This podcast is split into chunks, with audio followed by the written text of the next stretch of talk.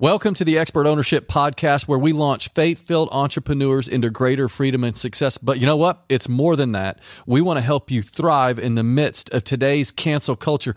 Our goal is to raise up workplace warriors who will stand for what they believe in, whatever the cost. You can find out more by visiting expertownership.com. But without further ado, here we go.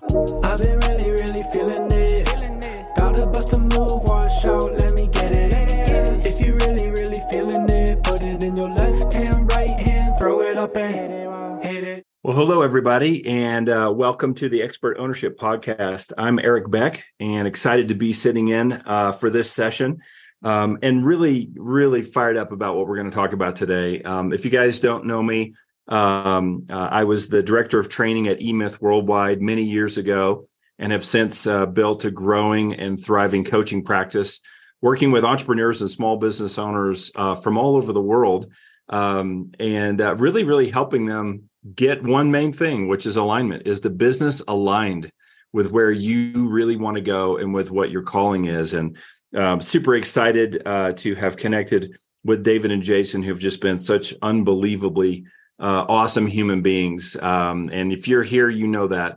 Um, but let's let you know. I always love this phrase: "Don't follow uh, the master, follow what the master followed." D- David and Jason are masters; they really are. Um, but they would encourage you to don't follow them. Follow what they're following. Their results, their success, is the pursuit of a path. And if our businesses are not in alignment with that path, uh, then we can't expect those kind of results. So, um, you know, don't try to be them. Try to be you.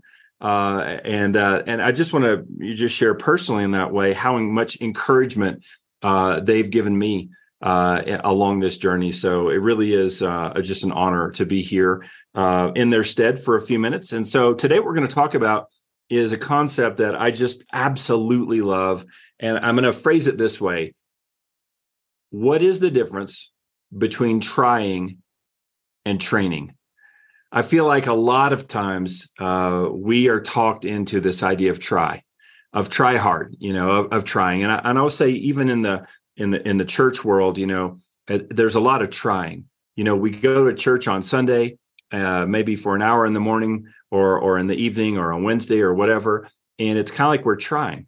But what we're not doing uh, is training. And what is the difference between sincerely trying, I'm really going to try to do this, versus training? Well, I'll give an example from my life. Um, if if you guys don't know me, for those who don't, um, I love to do these Spartan races, and I did a Spartan race this past weekend in Utah.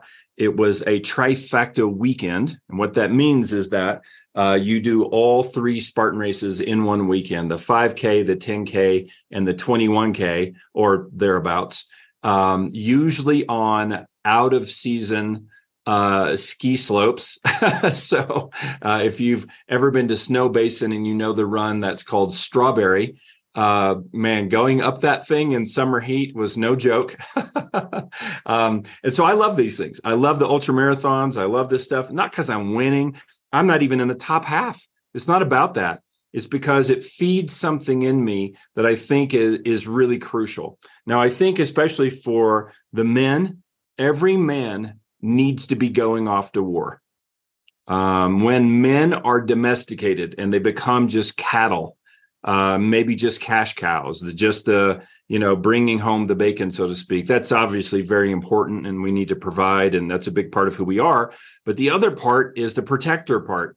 And if we don't ever get out and sharpen our skills, if we don't ever quote go to war, um, then that side of us really starts to die and we lose the essence of what God has made us to be. And what happens then is we're out of alignment with our own calling, literally from a biological standpoint.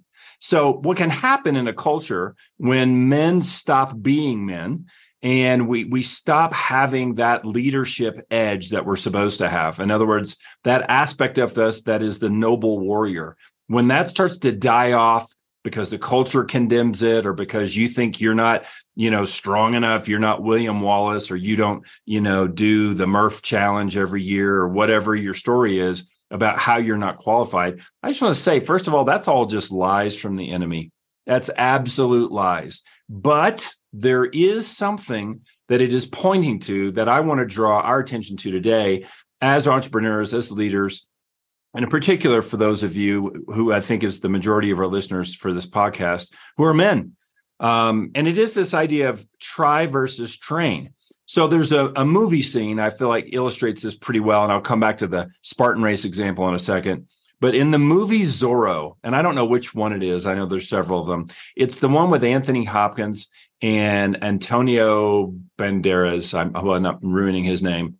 Um, and uh, and there's this you know whole situation going on, right? And and ultimately, what's happening is they're they're looking at it from the standpoint of of dramatizing the story. So the the the uh, older now Z- Z- uh, Zorro is is is is retiring and he's he's he's walking through this cantina area and there is a a, a young man uh, who is is clearly drunk very upset you know from earlier in the movie that when the young man was a boy uh, zorro actually saved him and his brother's life later on the the bad guy the nemesis character um, actually winds up killing the other brother. So he has this lifelong you know vengeance and you know this whole thing going on. And and he's in the bar and he's drunk and his life has just become you know kind of like the prodigal son.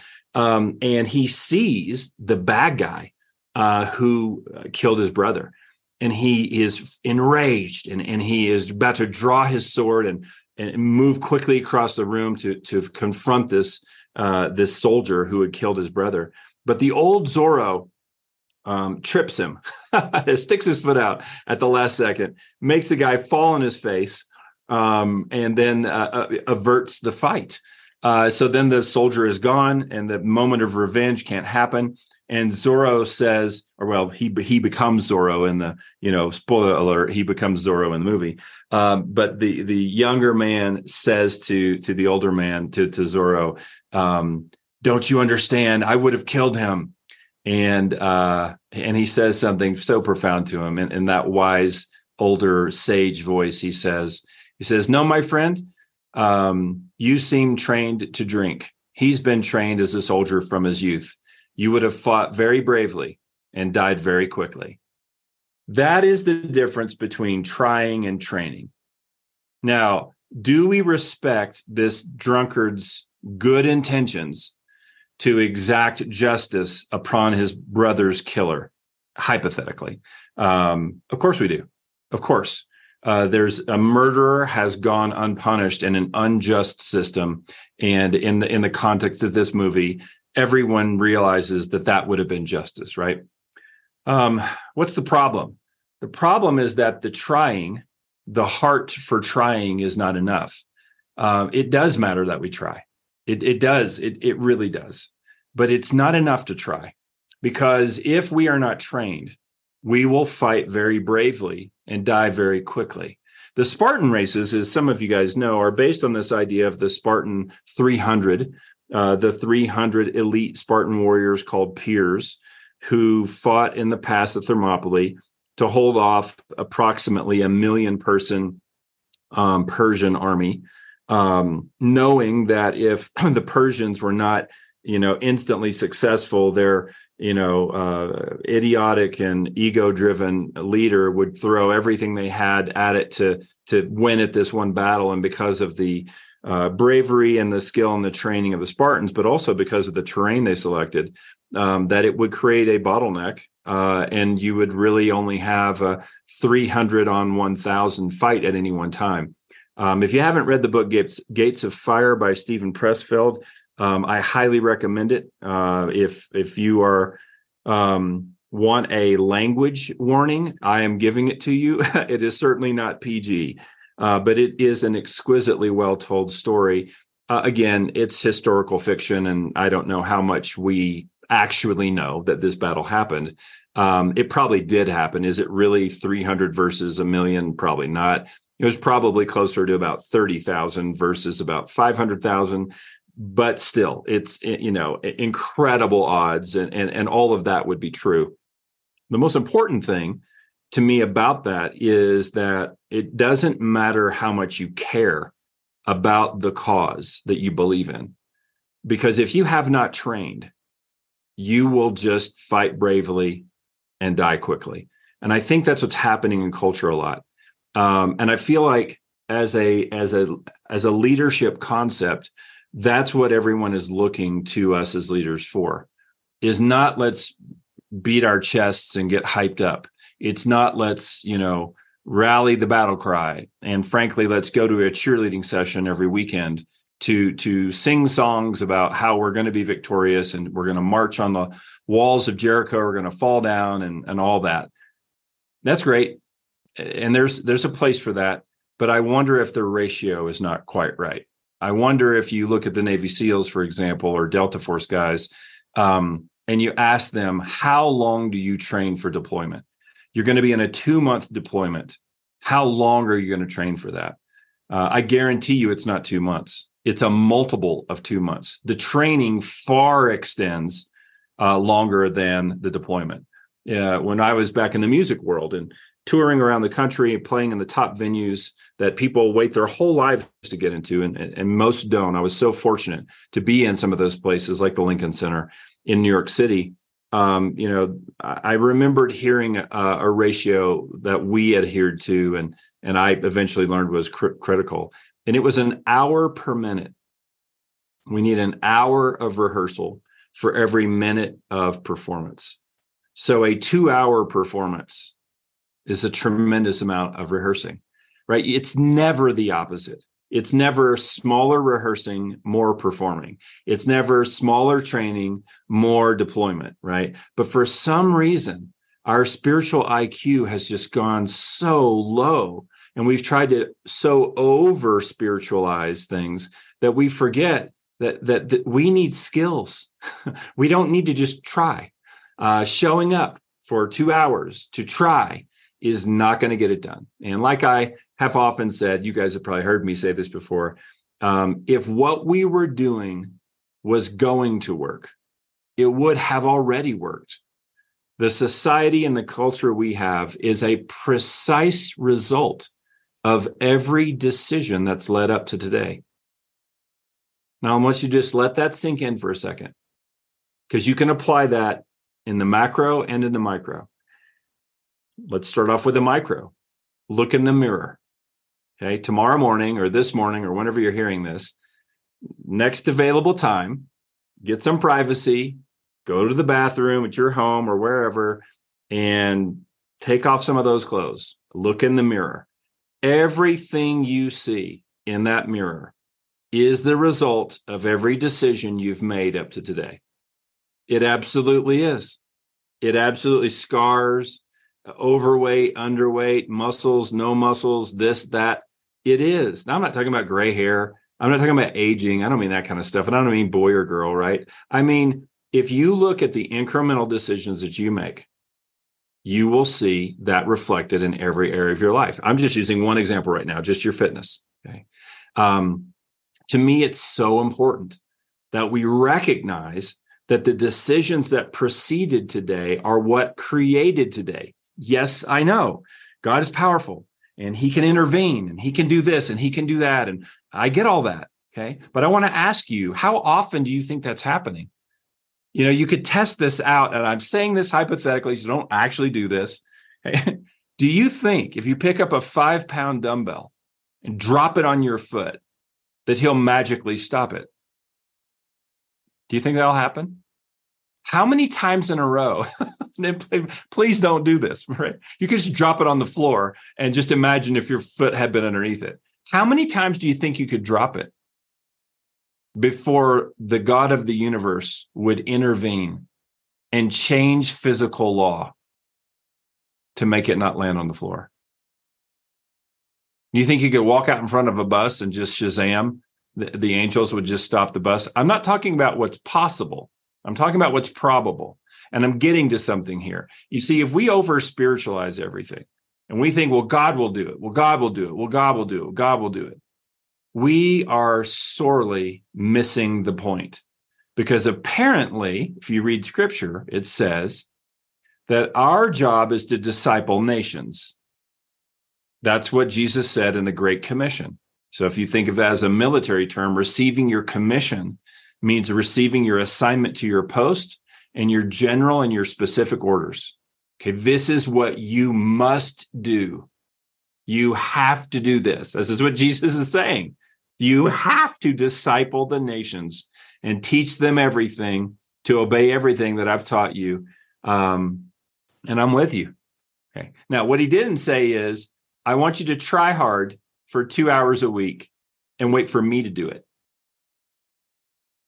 Somehow that's what we thought. Or somehow we thought we just need to get more people to come to the meeting where we try hard for two hours. That's what it means.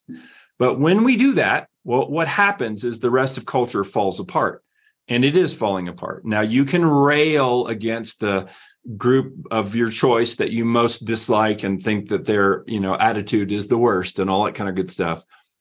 Yeah, hey, there's something for calling a spade a spade for sure, for sure.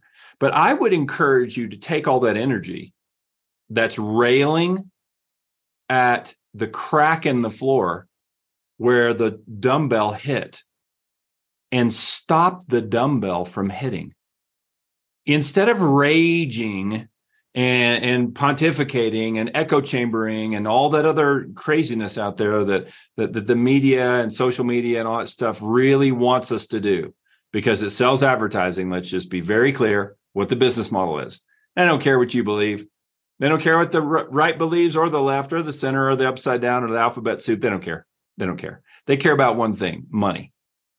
And the more raging that makes other people look and makes those people rage, that makes more people look and those people rage, the more advertising they're selling. So let's just don't play the game. We don't need to rage. What we really need to do is make a change.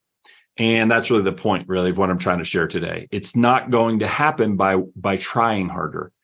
It's going to happen by training. So you could ask yourself this question How much am I trying versus how much am I training? Or how much am I practicing versus how much am I performing? Okay, when we're in school and, and junior high and high school, kind of can't wait to get out into the world. Feels like, man, all I'm doing is practicing. I'm just practice, practice, practice. So you guys are athletes like David and Jason, you know, tons of practice, tons. Of, way more practice than game playing. Way more. But all of a sudden, we turn 18 or we get 21 or whatever age you are, and, and all of a sudden, there's no more practice. There's just living. We're not really practicing. We're not really training. We're not really, frankly, growing. We're getting older and we may be getting a little bit more seasoned and experienced, but but systematic training, not so much. So this worldview of, hey, all that matters is that you try hard is a lie. Okay. It is absolutely incomplete. So I want to ask you that question. When you look at your business, are you just trying harder? Is that what's happening? Are you taking strategic time to train? I do want to invite you guys. We're doing a, a one day workshop, actually, a series of these uh, in Nashville, and would love you guys uh, to come if you're in the area, or if it's an easy drive, or if you happen to go to be there for business or whatever. Uh, the first one's on August 15th. There's information at the Founders Fire website on it. If you just go to foundersfire.com and in the top menu, you click on live events and hit workshops, you'll see them there. Um, we are taking an entire day to train, to train you to think very differently about the systems in your business. Okay. It is one thing to know about the concept of systemization. okay. That is very different than systemizing. If you haven't picked up uh, the book Expert Ownership, which all of you should have by now, do it today. Go get it and dig into the 3S model. you it matters that you have your mind renewed and get that good framework in there. In this workshop, we're going to implement it we're going to go through all 12 areas of the business and we're going to begin the process of implementing systemization in every area. We're going to teach you how to do it. You're going to do it with about 100 other people. Um, it's going to be an amazing time. So, just uh, is there an opportunity to train, Eric? Yes, there's an opportunity to train coming up August 15th. So, hope to see you guys there. The point of it is, though, in the big picture, if all we're doing is trying, not training, then things aren't going to change. So, how do we begin training? I recommend to set aside a half an hour a day to work on it, not in it. I'm looking across my office at the signed copy I have of E Myth Revisited from way back in the day. And I love that phrase that Michael Gerber came up with. Uh, so happy to give him credit for that. Are you working in the business? Are you working on the business? Are you living in your life? Or are you working on your life? Are you are you are you floating through the culture or are you changing culture? This is the same question. Are you trying? Are you training? I know everyone that's got a good heart, that's got a righteous heart, is trying. I know that that's true. So I don't want to say it doesn't matter that you're trying. It does matter because if you didn't have a good heart, you wouldn't be trying. So it matters. It matters. Okay. But is it enough? No, it is not enough. Could you imagine just hoping that the fireman who's coming to your house in the middle of the night to save you from the inferno has tried to use an axe before to knock down a door? Or would you prefer the fireman who is trained, who, who learned from hundreds of other firefighters from throughout the years? If you've got to take a door off its hinges in just a very few seconds, this is exactly how you do it. Now we're going to do it not until it's easy. What is, what is that phrase? I love that training phrase. You don't practice in, until it's easy to do it. You practice until it's impossible not to do it. Yeah. Do you want that person coming to save you or the person who's tried? You want the trained person. Of course you do. That's what we want to encourage you guys to, to be, to take that level of expert ownership in your life to say, I need to take ownership of my training program. Now, Owner's Suite uh, is, is a wonderful place to begin your training journey. It's going to give you the foundation. It's going to give you the motivation. It's it's just so well done. I just I'm just continually blown away by the quality uh, that's in uh, in Owner Suite. These are the courses and the materials and whatnot, the webinars uh, that David and Jason have really, really worked hard to distill down the wisdom that they've learned from not trying, but training. Uh, again, that's that's a question you got to ask. Am I training? It, my recommendation: take a half hour a day and start training. What, what, what should I do in that half hour? Well, if you're an owner suite, don't just attend the meetings or you know look at a book or read a thing. Put it into practice this week. The theme is what? Clarifying my vision. So a half an hour every day is going to be on clarifying my vision. The next week, my my focus is going to be on how do I share that with my team. The next week is going to be can I take that and turn it into some tangible goals and KPIs. Now, in a sense, I'm describing for you the Founders Fire Master Coaching Program because that's exactly what it is. It's not a lot of, hey, here's a brand new idea. You don't need new ideas. I'll just, I'll just tell you, you, you don't need new ideas. It's entertaining. I get it, but it is not going to change anything by getting entertained. It's going to, what we're going to see things change when people are trained, Gideon style, right? We are an elite small unit who is ready to get things going. Now, that's not going to happen by beating our chest and being all bravado and blah, blah, blah. What do they say? Um, all there's a funny little phrase about that, something like uh, all hat and no horse. I love that phrase. Whatever one rings your bell on this one, I'm trying to ring your bell. Okay. I love that Stetson, man. I do.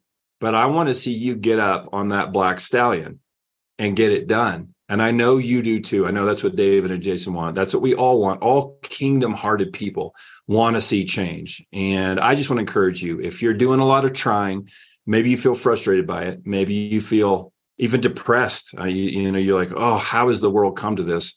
Well, uh, good news, bad news. Good news is God saw it coming. He's not surprised. Bad news is we kind of let it happen. And maybe mixed news is if it's going to change, it's got to be you. It's got to be you. It's got to be you. You have to begin the process. And that starts with training. Don't just run out on the battlefield and get shot and then you're done. You're, that's it. You're done. No, we, we got to be smart. Okay. We have to apply wisdom. We have to apply it daily. And it starts in our own life and our own thought life. It starts in our own daily habits. So maybe the ring bell for you is to get up in the morning and stand in front of that mirror with not much clothes on and go, huh, this is the result of all my decisions before today. Maybe it's to look at your P&L and to say, huh, this is the result of all my decisions that have led up to this day or your team or your family or whatever your your hand finds to work with you say to yourself hey it's my responsibility Uh, I love the. I think of it as a parallel book to David and Jason's book, the book by um, uh, Leif Babin and Jocko Willink, Extreme Ownership. So we got expert ownership, we got extreme ownership, and and I love that that ethic that they teach. If it's your team and you're and it, and the team is not performing, it's on you. It's always our responsibility. We're the person in leadership. Maybe you should have fired that person. Maybe you should have trained them better. Maybe you should have hired them differently or not hired them Maybe you should have systemized, but it's not their fault. Okay. And I understand obviously people are responsible for their behavior, but do you hear what I'm saying? If we always go down the road of where's someone else to blame, we're effectively passing the buck. And what I want to get us doing is training. So instead of trying, train. Find somewhere, some resource. Join us in Nashville if you want to on August 15th um, find a place to get your training program going because that's what's going to make a difference not only in your life and your business and your family but in the community.